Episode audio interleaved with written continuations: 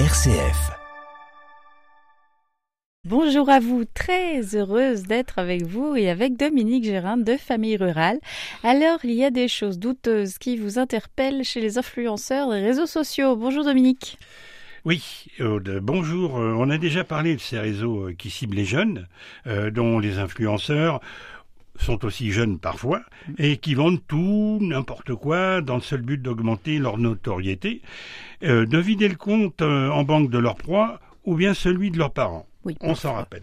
C'est ça. Et euh, aussi, c'est aussi le cas sur les plus grands réseaux.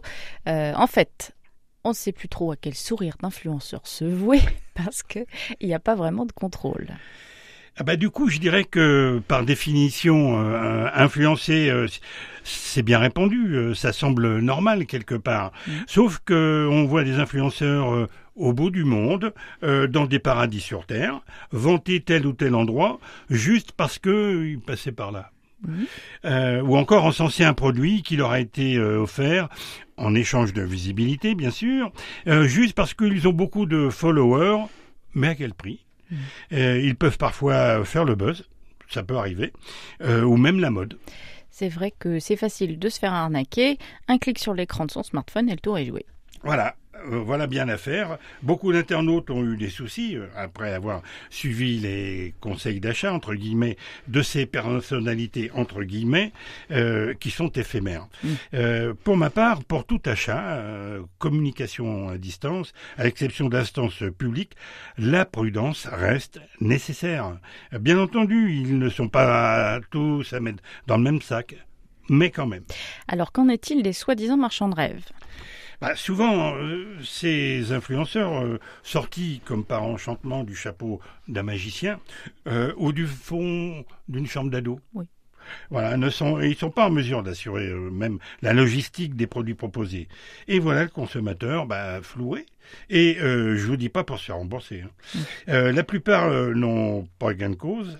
Quant au site en ligne, deuxième tour de magie. Ah, il a disparu. Voilà. Alors le marketing d'influence, bah, bien sûr, en plein essor, c'est redoutable car il s'appuie sur la confiance qu'inspirent les vedettes du web. Et là, nous sommes dans l'achat d'impulsion.